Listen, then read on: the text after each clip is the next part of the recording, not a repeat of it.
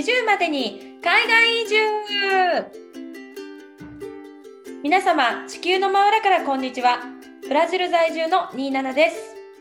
年内にカナダの公立大学へ留学予定の映画ライタートキエスです。数あるポッドキャストの中から40までに海外移住へお越しいただきありがとうございます。このポッドキャストは海外かぶれのアラサー27とトキエスが40代までに海外移住という目標達成ができるかどうかを国際恋愛、国際結婚、海外留学などについて交えながらウィークリーにご報告していく番組です。さて、第3回の40に海外移住です。相変わらずね、ちょっと最近、あの、また某ウイルスが猛威を振るっておりますが、そうよね。まだまだなんか収束の見込みはなさそう。なんか日本とかも1都3県で結構緊急事態宣言また伸びちゃってんよな。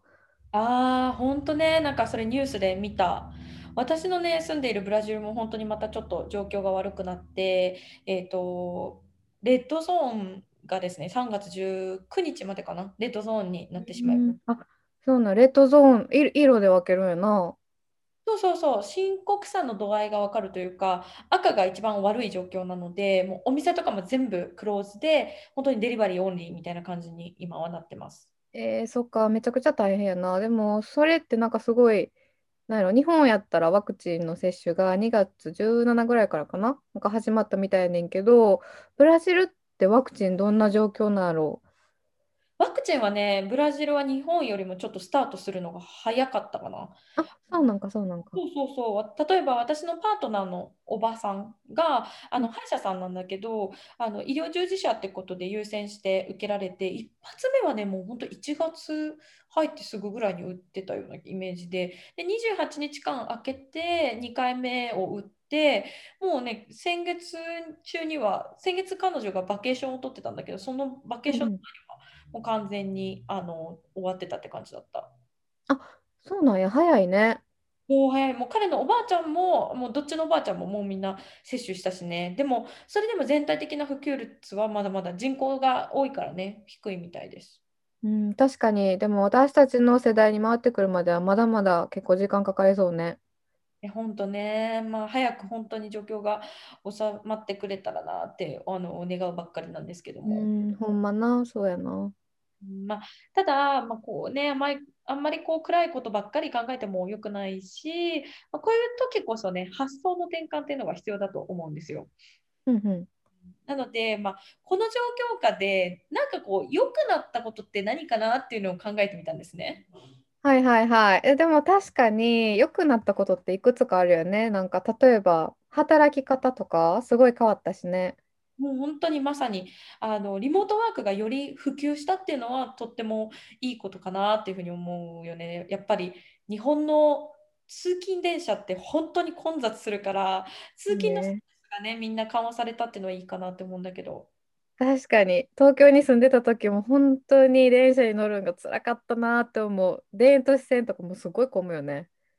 もう本当に私昔あの三軒茶屋に住んでたのでもう朝の田園都市線の、あのーやばさっていうのをもう重々分ね。かっているというかもう本当息をするのがやっとみたいな感じなんだけどまあでも通勤にねそうやって使ってた時間がもうね往復で例えば30分使ってた人は1時間とかさい片道1時間かかってた人は2時間1日でセーブできるっていうのは本当になんかこういいなと思うんだけど時エス的には何かこうこういう状況下になって良くなったなと思うことある？そうね、いいことというか、まあ、個人的にはなんかそのオンラインでインタビューやったり、オンラインで試写会が増えたのは結構大きい変化やったかな。えー、そうなんだ。うん。えウェオンライン、ウェブでインタビューするっていうのはどんうなん感じなの？まあ、基本的にもう Zoom を通してのインタビューやねんけど、なんか普通にセレブとかが自宅からインタビュー受けてる感じで、めちゃくちゃアットホームやねんな。えー、じゃあセレブのそう。音ちょっと見えちゃうんだ。見えちゃうなんかリビングルームとかベッドルームとかで受けてくれてて、だからなんかなんか対面の時って結構有名ホテルの一室とかでやってたから、もうインタビュー前とかめちゃくちゃ緊張して、なんかうん、大丈夫かなとかすごい緊張してたけど、なんかこっちも家からやし、向こうも家からやから、確かに。なんやろ、まあ、緊張はするけど、ちょっとアットホーム感は出たかな。なんか、一回ある子役の子にインタビューしたときは、すっごい綺麗なリビングルームで、蝶ネクタイつけてインタビュー受けてくれてて、めちゃくちゃ可愛かったわ。えー、それめっちゃ可愛いね。可愛かった。可愛い。でも、確かにそうやってこう、インタビューとかね、そういう英語、映画の世界とかもどんどんこう変わっていくの、本当に興味深いね。うん。こうやってズームが普及したのも本当にいいなって思うし、私たちもこのズームがこうグイッとこう広まったおかげで地球内のあの最遠距離でのポッドキャスト収録が本当に簡単にできてるっていうのはすごいあのズームに感謝って感じなんだけど。いや、ほんまそれ。うんまあね、この状況がまだまだもう少し続きそうなので、プラスに状況を捉えてあの改善しているといけるところはしていけたらいいかなって思いますね。うん、そうですね。はい。では、早速、今週も始めてまいりましょう。お前誰やねんキーワードトークで自己紹介のコーナーこのコーナーでは私たち27トキエスのことを知っていただくために毎週2つのキーワードを提示します。その2つのキーワードの中から1つを選び、それにちなんだ自己紹介エピソードトークを行います。はい。じゃあ今週は27からいきましょうか。はい。では、早速参ります。一つ目、神社での巫女体験。二つ目、映画作品でのアフレコ体験。おお、また変わった経験してるな。なんか巫女ってあの朱色の袴着てってるやつやな、着てるやつやな。なんか、君の名はのヒロインの三葉みたいな 感じ？まさにあの、君の名はの三葉がこう、あの、なんていうの、お祈りの時に来てたみたいな感じなんだけど、うん、まあ、あの、彼女みたいにあの口噛酒はやってそれはやってないや。やってない。着物あ、そうか。うわ、なんかそのエピソードめちゃくちゃ聞きたいねんけど、まあでも映画ライトとしては2つ目のアフレコのやつがもっと気になるかもしれへん。そっちにしようかな。あ、ありがとうございます。あの、はい、的にはトキシさんはそっちを選ぶ気がしておりました。あ、や、やっぱり？はい、あの前にもね、以前ちらっとお話しした通り、私は20代の頃、映画制作の仕事を少しかじってたんですけれども、うんうん、私たちが出会う前の話だよね。そうそう、あの以前ね、お話しした某あの大人数アイドルグループのオフィシャルの制作のお仕事の前の話です。えー、その時はあの、まあ、映画制作だけじゃなくてフリーランスとして制作部として、えー、ミュージックビデオや CM なんかの現場にも行ったりしてたんですが。うんうんうん、あ、そうなんやね。知らんかった。そうそう。で、あの、フリーランスだから、いろんな現場にね、こう、毎度毎度行くので、えっと、こう、現場ごとにいろんな人と出会うわけですよ。あの、撮影部さん、照明部さん、衣装部さん、えー助監督さん、監督さんとかね、えーいろいろ出会うわけなんですけど、あ、そっかそっか。映画ってその何々部みたいな感じで言うんや。そうそうそうそう、あの作品全体のことを、例えば監督さんが山田さんだったら山田組って言って、で各部署のことを撮影部とか殺傷、殺傷6とか、なんかこう、なんとか部っていういうことが多いね。うんで、あのその中で、まあ、そのいろんなものをやってる中で出会った助監督さんが、まあ、あるこうちっちゃいインデペンデント系の映画作品を、まあ、要は自主制作みたいな感じで、えー監督としてと作るってことになったのね。そうなんや、監督デビュー作品ってことか。そうそうそう、まさに。だから、あのトキエスももうよく知ってると思うんだけど、そういう自主制作とか、インデペンデント系の映画って、本当に制作費がないわけですよ。そうね、なんか予算が限られてることって結構多いよね。なんかでも低予算やけど大ヒットしてる作品とかもあるから、まあ制作費イコール面白さではもちろんないよね。本当おっしゃる通り。あの、ちょっと前にね、流行ったカメラを止めるなとか、うんうん、あの、アメリカでだ結構ヒットしたゲットアウトとかもね、かなり、うん、ゲットアウトいいよね。あの、かなり低予算で作られた作品だけど、大ヒットして、あの、本当に興行収入も素晴らしかったし、うん、そうね。低予算といえば、うちもスペインのレックとか、あとは全編パソコン画面で進むアンフレンデッドシリーズが結構お気に入り。どっちもホラーやけど。ホラーなんだ。えでも面白そう。ちょっとそれ見てみようかな。なんかぜひぜひ。パソコン画面のやつとかも面白そう。面白いよ。まあでもそういうね、なんかこう低予算でもやってる、こううまくやってる番組を見ると、制作って本当に工夫次第なんだなっていうふうに感じさせられる部分があったわけですよ。で、まあ。ね、これより、だからもう通常の作品よりも低予算の作品は本当に工夫が必要になるっていう感じになるのね。そうね、なるほど。うんで、まあ、そのさっき言ってた監督さんのデビュー作の中で、えっと、主人公の女の人が、まあ、お家でラジオを聞いてるシーンがあったんですよ。で、そのラジオうん DJ のこうラジオの音声をバックミュージックで流す、えー必要があるから、その音声を収録必要する必要があったわけです。うん、なるほど。うんでも、ちゃんとしたそういうアナウンサーさんだったり、そういう仕事をされてる方を雇ってしまうと、やっぱりお金がかかってしまうんですね。で、もう低予算なので人件費を抑えたいので、あの、誰かいないかなっていうところで私が呼ばれたわけなんです。ああ、え、すごいね。え、でもな、なんで？なんでニーナさんが言われた？そうあのまだね、20代前半ですごい若かったし、まあ、制作スタッフとしていろんなことを経験したくて、あの何でもやります、声かけてくださいっていう感じで、いろんな人に触れ込みしてたわけよ。で、その中で、あるプロデューサー、まあ、私が一番お世話になってたプロデューサーさんが、あのキャスティングするときに、あ、あの子がいるじゃんみたいな風に思いついたみたいで。ああ、なるほど。それで声かけられたよね。そうそう。だから本当にあのね、あの1シーンの BGM として使われるだけだから、あの私みたいな素人でも大丈夫ってことで声かけてもらったんだけども、あの当日行ったら、まあ、台本がなくてね、で、なんかこういった雰囲気の番組でこういったことをなんかこう DJ が話してる風にアドリブで喋ってよって言われたんだけど、それ、めっちゃ難しくない？なんかそれ、とっさにできるもんなん？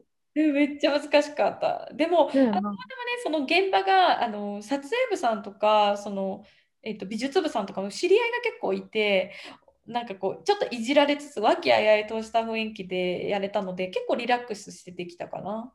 えー、すごい、なかなかすごいいい経験やね。そう、やっぱりね、完成したやつで自分の声が聞かれてくると、ちょっと気恥ずかしいというか、嬉しいというか、あったね。これ以外にもね、意外と CM のアフレコしたり、いろいろやうんったことがある。あの、金曜ロードショーの間に流れる某あの有名車会社の、なんかちょっとショートフィルムっぽいあの CM とか、えー、すごい、なんかいろいろ経験してて楽しそう。いいな。うん本当にいい経験でだったなというふうに思います。はい。じゃあ、私のお話はこんな感じにして、次は、トキエスさん、お願いいたします。はい、わかりました。私の今日のキーワードはこちらです。一つ目、オーストラリアででズンバ。ズンバ。二つ目、ス目、ペインでサでルサ。サルサ。なんか全体的にあのキーワードが韻踏んでない？ラップみたいなリズム感がすごいいいんだけどオーストラリアでズンバ、スペインでサルサ ちょっとめっちゃ面白いやん。気持ちいいわ。でもスペインでサルサがめっちゃ気になるかな？なんかサルサってあれ、なんかあのあれだよね。なんかスカートをこうつまんでこうひらひらしながらこう手をこうってやるやつ。え、それ、それフラメンコやな。か、あのなんか篠原涼子さんのドラマでさ、篠原涼子さんが踊ってるイメージがあって、それがスペインだなって覚えてたの。あ、でもまあ、サルサの話の方がとっても気になるのでお願いします。わかりました。では今回、スペインのサルサ、あスペインでサルサのお話をしていきたいと思います。なんか前回も言ったかと思うんですけど、私はスペインのマドリードに滞在してたことがあります。いいなあ、マドリード、本当行ってみたい。マドリード本当いいところ、めちゃくちゃ好き。で、その時、実は語学学校に通ってたんですけど、まあ、語学学校だけじゃなくて、サルサとバチャータっていうラテンダンスを習うために、あのダンス教室にも通ってました。さすがの行動力ですね。なかなか語学学校行きながらダンス教室行こうって思わへんよ。そうね。もうなんで、またなんでこうそこで通う、通うってことにしたん？ああ、なんかね、オーストラリアに住んでた時に、周りの友達がもう9割南米の子やって、なんかオーストラリアに語学留学する南米の人って結構多いんだよね。なんかブラジル人もたうんくさんあの行くって聞いたことがあります。そうそうそうそう。で、それで一番仲良かった友達が、まあ、ペルー出身の子で、なんかその子がもうどこでもサルサ踊る子やってなんか例えば公園とかでなんかゲリラのなんかバンドとかいたらその前で 普通にダンス踊り出して バンドの一員とかになっちゃったりするような子やったんやけど、まあ、その子に一回サルサパーティーに連れて行ってもらってサルサパーティーすごいな。すごい。そうそうでそこでなんかそのもっと肩揺らして腰はもっとこうみたいな感じでめっちゃ忙しいダンスやんって思ってんけど、まあ、周りのみんなはそれをみなんかナチュラルに会話しながらダンスしてるからなんかその感じにすごい憧れたよねなんかダンスがコミュニケーションの一つってなかなか日本では感じられへんしな。うん、本当に確かにそうだね。なんか、まあ、個人的にもやっぱその状況になったら恥ずかしくてできないかもしれない。そうね。なんかさ、日本のこう夜のこうナイトクラブ、いわゆる踊る方のクラブとかってさ、ガチでみんなこう踊りに行くっていうよりはさ、ナンパしに行くっていう感じの文化が日本にはあるじゃん。海外だと結構もうガチで踊りに行く人とかもいるけど、いるねいるね。そういう意味でもやっぱなかなか日本ではないよね、その文化ね。そうそうそう。で、えーでもサル、バチャータ、サルサとバチャータって実際にはどんなダンスだなんかサルサはあのうっちゃんなんちゃんの売りなりの社交ダンス部でさ、サルサ踊ってるイメージ、だから社交ダンスのイメージはあるんだけど、全くバチャータとかはイメージがないかも。なんかね、サルサはなんか1960年代にニューヨークで流行りだしたダンスで、まあ、基本的に男女でペアになってで基本的には男性がリードしてくれるから、まあ、ベーシックを覚えればあとは女性はもう身を任せる感じ。うん、でバチャータはドミニカ共和国発祥でサルサよりも情熱的なダンスもう腰とかもめっちゃセクシーに振るんやけどでも曲調はサルサよりもスローテンポで楽曲もラブソングが多いからもうめっちゃロマンチックやねん。えー、面白い。なんかやっぱさすが情熱のこうパッションの国だなって感じだね。そうそうそう。で、スペインのダンス教室に足運んだ頃は、もちろんその時はもうスペイン語能力がもうほとんどない感じあって、まあダンス習いたい、でもスペイン語わからないって伝えれるぐらいのレベルやってん。本当にさ、よくそれでダンス教室行こうと思ってるよね。もうねだってそもそもそのサルサはさ、男女でペアになってとかさ、あの、こう密着がすごいわけでしょ？それでなりたかったらめっちゃ気まずくない？そうよね。で、なんか先生も周りもみんな英語が全然話せなかったので、まあ最初結構先生、結構おじさんやねんけど、困ってる感じやったな、やっぱり。だろうでもなんか、毎回、そのペアになるごとに、オラ、コメスタースみたいな、はい、ハワイユーみたいな感じのだけ言えたから、それだけ、ただただ言ってただけやねんよ。そうそう。で、なんとかジェスチャーで先生もめっちゃ教えてくれて、で、その後も、なんか、なぜかとっても気に入ってくれて、結構マンツーマン形式で教えてくれたよな、その先生が。本当にコミュニョン能力が高い。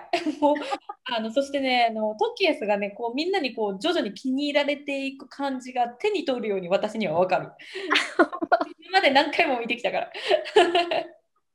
そう。で、なんか、まあ、だんだん、まあ、このステップダメって言うとるな、みたいなの分かるようになってきて、で、その時に、なんかやっぱ先生ともちゃんと話したいし、周りの生徒さんとも話せるようになりたいっていう、すごいモチベーションが上がって、で、スペイン語の勉強をめっちゃ頑張るようになって、もうじゃあそれすごいいいサイクルだね。そうそう。で、語学学校でその語学の勉強をしてて思うのは、やっぱモチベーション上げてくれる何かがあると、普通に勉強するより学習スピードがもう速くなる。うん、それは本当に真理だと思う。やっぱ語学学習ってモチベーションキープが一番難しかったりするじゃんね。そうそうそう。なんか、なんやろう、なんかその昔付き合ってた人も外国人の方で、なんかその時、喧嘩になった時とかも言いたいこと言えずにめっちゃ悔しい思いして、で、その後、なんか喧嘩した後にめっちゃ英語力伸びたのをすごい覚えてる。えでもすごいわかる。私も今ね、パートナーあのが外国人で、彼とのコミュニケーション英語で取っているから、あの外国人との喧嘩はね、言いたいことを言わないと、なんかこう、なんとなく察してくれるっていうのがないからさ、もうこっちが伝えるのに必死になるよね。うん。そうそうそうそう。めっちゃ必死になるよな。本当に。まあ、ね、まあいいな。でもそういうサイクルに入るっていうのはいいことだね、モチベーションキープっていうのは。そうそうそうそう、いいことでした。それがエピソードでした、私の。はい、ありがとうございました。はい。今週もとっても面白かったです。よかったです。はい。それぞれですね、お話しできなかったキーワードエピソードについて聞いてみたいというリクエストがある方は、27トキエス at gmail.com 数字の27アルファベットの tokiesu.gmail.com まで、えー、ご意見お寄せください。では、次のコーナーです。日本の常識は海外の非常識？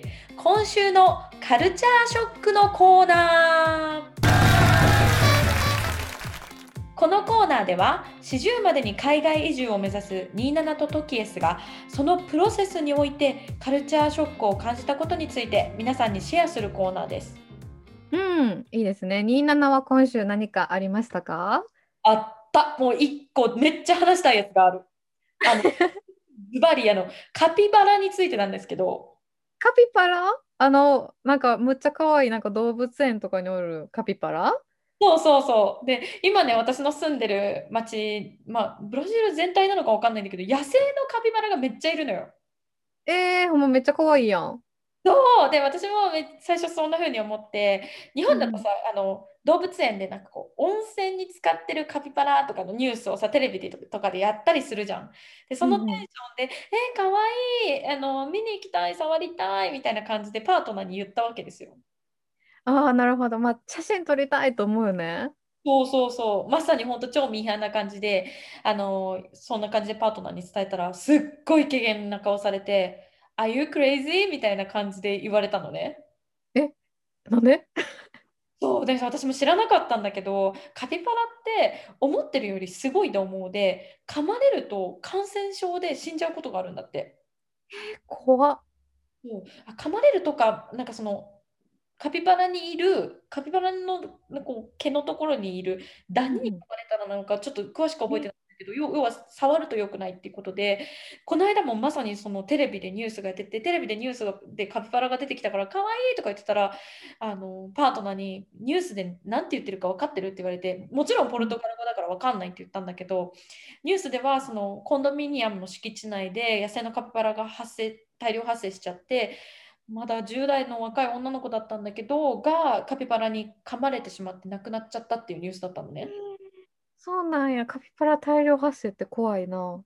なんかでもアメリカとかでさ、結構リスとかたくさんいて、結構日本人の方とかやったら、あ、リスめっちゃ可愛いってなるけど、なんか触ったら結構病気持ってるから危険っていうのをよく聞くよね、その話は。そうそう、だからそれといった感じなんかな？そんな感じだと思う。だから、なんか、リスかわいいとか、あと、カナダとかだとリスもいるし、ウサギとかもいるんだけど、多分、触ったら危ないみたいな感じで、こう、うん、危ないから、あの、そういう時は駆除するんだけど、その駆除する感じが、でもニュースで見てると、本当に日本でいう、なんかこう、イノシシ発生しましたとか、猿捕獲みたいなのにすごい似ててさ。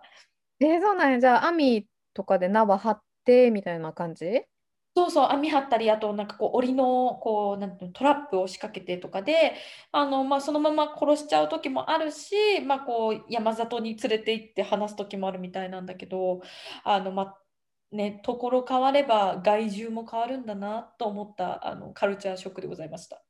なるほど。確かに日本のイメージとは違いましたね、カピバラさん。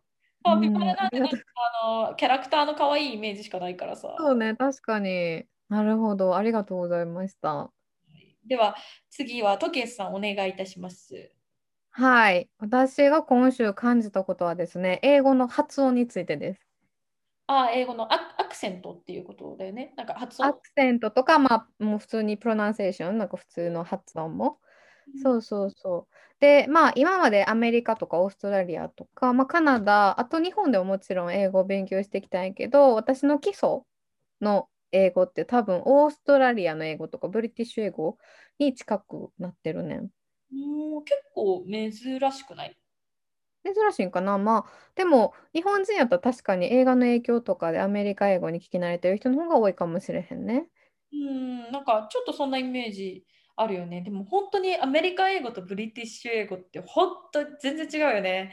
ネットフうん。リックスの映画であのバネッサ・ハジェンス、あのうん。前言ってたハイスクールミュージカルの主人公の女の子が、んうん。そう、あ、あのその、えっと、ザ・プリンセス・スイッチっていう映画の主人公で出てきてたんだけど、その映画の中であの一人二役で、一つはあのアメリカのシカゴ出身の女の子で、もう一つは架空のなんかこうブリティッシュアクセントの国の出身の女の子でこう一人二役話す映画があってさこう場面によって全く違うアクセントで喋るんだけどそれがすごい面白くてあなんか聞こえ方も違うしなんか人も違って見えて面白いなって思ったことがあった。そうやんな。あのバネッサめっちゃ演技うまいなと思った。うん、そうそう。で、なんか綴りとかもなんかたまに違うよね。違うね。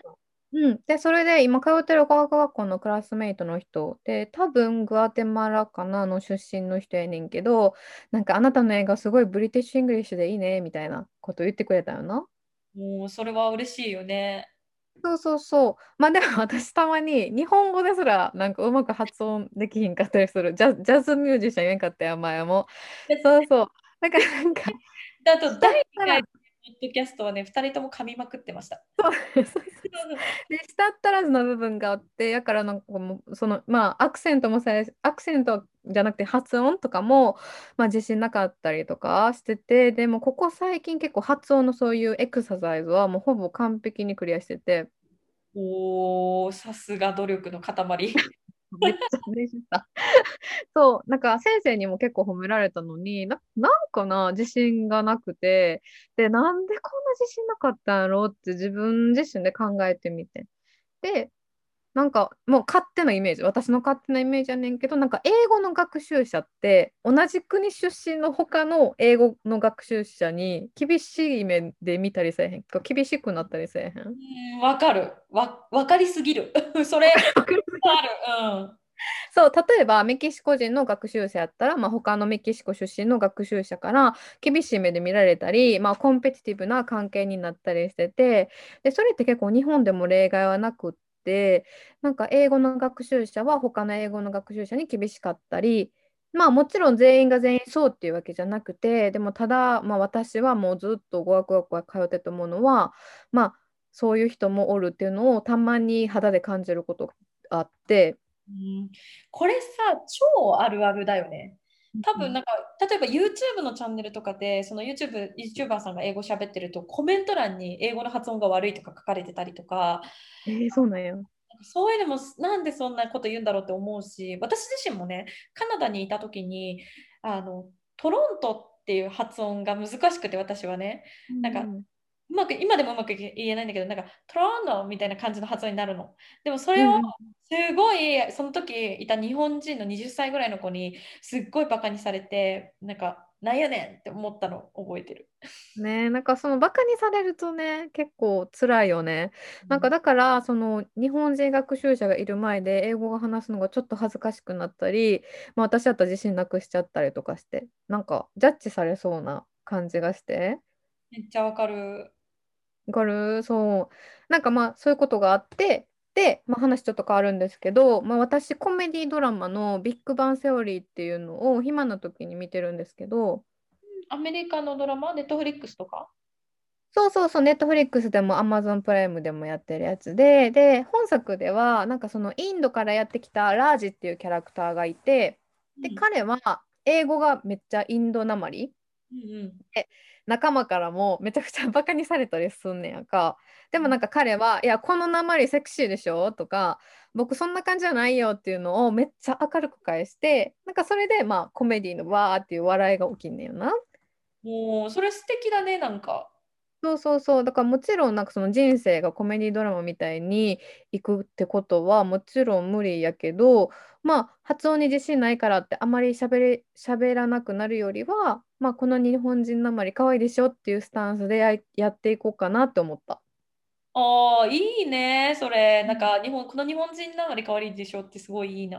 ちょっと見習うんいたい。こう得てしてさ、こう日本人がこう苦手な自己肯定感の部分なのかなっていうふうに個人的に思うんだけど、あのね、謙虚にいることは大切なんだけど、確かにこうね、自、分に自信を持つっていうところ、見習っていきたいとこだよね。そうやね、そうやね。なんか発音とかを向上させるのってすごい時間かかるし、そう。で、なんかその間でも別に自信なくすことはないなって思う。逆に自信なくて何も話さなくなった方が、まあ、フレンドリーじゃないなって思われることの方が多いなっても思うしね。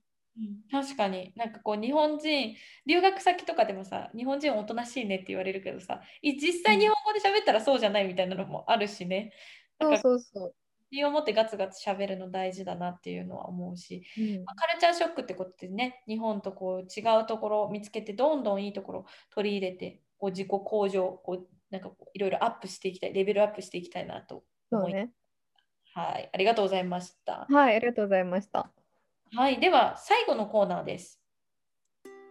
映画ライタートキエスによるおすすめ映画紹介。はい、このコーナーでは映画ライターである私トキエスが独断と偏見によるおすすめ映画について紹介していくコーナーです。よろしくお願いします。はい、3月ということですっかり春ですね。ほんとよ、早い。早いよね。で、今年はコロナウイルスのせいでお花見もまあすごい行きづらいし、昨年と同様卒業式に出席できないという方もいらっしゃるかもしれません。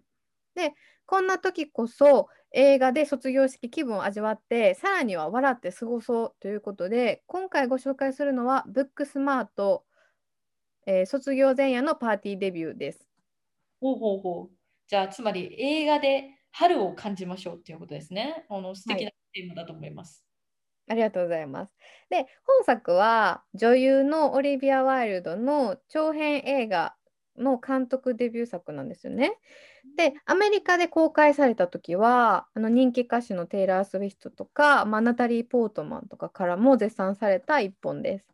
もうすごい。日本でもね、有名な女優さんや歌手が絶賛している作品ってすごい気になります。ね、いいよね。そう。で、主人公は幼い頃から親友同士だったガリ勉女子2人組のエイミーとモリーです。うんうんうん、卒業式の前日にモーリーは、あ、モリーはトイレで同級生たちが自分のことガリ勉やって悪口叩いてるのを聞いてしまいます。ああ、それめっちゃ辛いね。そしてト。イレのいじめはトイレで繰り広げられるのか？そうよね。で、モリーは、まあもう本当にその状況に耐えれなくて、トイレからバッて出て、で、私はイェール大学進学は決定したから、あんたたちとは違うのよって言い返すんよね。強いな。でもそう、うん。イェール大学だもんね。めっちゃエリートじゃない？森。あの、そう私、そうそう。ね、私ちょっと調べたけど、2021年の世界の大学ランキングで、イェール大学が世界17位で、日本。最高位の東京大学が24位だったので、それよりもずっと上の。めっちゃ賢い。こそう。で、ところが、遊びほうけてたはずのクラスメイトたちも、名門大学への進学が決定しててん。え勉強しかしてこなかったと気づいたモリーは卒業最後に高校生活をエンジョイしようと親友のエイミーと一緒に学校の人気者のニックのパーティーに参加することになります。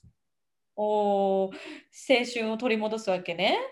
そうそうそうそう。で、乗り気ではないエイミーを何としてでもパーティーに参加したいモリーが説得して、まあ、うん。そもそもパーティーの開催場所とか知らなくて2人は。それでないんや。そうそうそう。で、ガリ勉らしく知恵を駆使して、なんとか会場に潜り込みます。おー、で、やっとの思いでたどり着いたパーティーなんですけど、2人にとってとんでもない出来事が待ち受けています。おー、気になるな。そうそうそう。で、本作は、ハメを外さなかった2人が主人公。この2人が本当にいいコンビで、お互いをすごい褒めまくるんですよね。うん。例えば、着替えた後とかに、まあ、ドレス、ドレスアップではないけど、なんかそのパーティーに行くドレスも変なんですけど、なんかそれに着替えた時もなんか、イケてるねとか、こんな美人誰が許すんですか？みたいな言い合いをしてて、で、おしゃれ。か、そうそうそう。で、これを見た時に、なんかよく27とカラオケ行った時のことを思い出したよな。なんか、なんか27が声出てるねって言ったり、なんか私がイケてるとか言ったりしてて。確かになんか謎の体育会系だとね、こ今日声出てますねーとか言うやつだね、懐かしい。めっちゃ面白い。だからなんかふざけ合える友情っていいなって思った。そう。で、卒業前に青春を取り戻そうって頑張る2人、二人なんですけど、27はなんか高校の時に青春したなってことはありますか？なんだろう、まあ、強いて言えば部活かな。あの、うんハンドボールをやってたので、その時は青春感あったけど、でもね、もう、はるか昔すぎて、もう言ったら10年ぐらい、10年以上か。怖い、10年以上だわ。もっともっと前だ。ず、ね、はるか昔すぎるので、あの、まあ、この映画を見て青春を思い出そうかなと思います。うん、いいと思います。そう。で、ちなみに本作で監督を務めたオリビア・ワイルドは、この間新作のスリラー映画、Don't Worry Darling を撮影終了したばかりです。Don't, don't worry, darling? そうそうそうそう。えー、すごい。今度はスリラーの監督もしたんや。忙しいね。まあね、もうすごい注目されてる監督さんで、で、その Don't Worry Darling には、ミッドサマーのフローレンス・ピューとか、あとワンダイレクションのハリー・スタイルズが出演していることでもうすでに話題になってます。おー、ワンディね。王子様ね。うんうんそうそうそう。で、オリビアは本作がきっかけで、まあ、ハリー・スタイルズと交際スタートしたっていう、なんかそういう報道も出てるから注目されてるっていうのもあります。なんと、それ、そこもっと気になるな。ぜひチェック、まあ、映画も含めてぜひチェックします。ぜひお願いします。はい、ありがとうございます。では、そろそろ終わりの時間ですね。えーこれにて今回の始終へて海外移住を終わりにしたいと思います。番組に関する、えーご意見、ご感想は27トケース at gmail.com 数字の27、えーアルファベットの tokiesu at gmail.com までお寄せくださいませ。駆け出しの2人ですので、厳しいご意見やアドバイスなどもお待ちしております。はい。リクエストなんかもございましたら、ぜひお知らせください。はい。またですね、映画ライタートキエスの活動が気になる方は、インスタグラムアカウント、あやアンダーバートキエスをチェックしてみてください。あやアンダースコア、えートキエス、えー AYA アンダースコア TOKIESU となります。こちらからブログやツイッターにも飛んでいただけます。えー私の、えー27のですね、ブラジルライフが気になる方は、インスタグラムアカウント、えー、27th.chan 27th.chan、えー、27 27ちゃん言いづらいんだけどをご覧ください。はい、私たちのポッドキャスト「始終で海外移住」は毎週金曜日の朝8時にアップロードします。ぜひ引き続きチェックをお願いいたします。はい。ぜひよろしくお願いいたします。はい、では皆様どうか健やかな1週間をお過ごしください。ボンフィナウジセマーナアストレゴバイバイバイバイ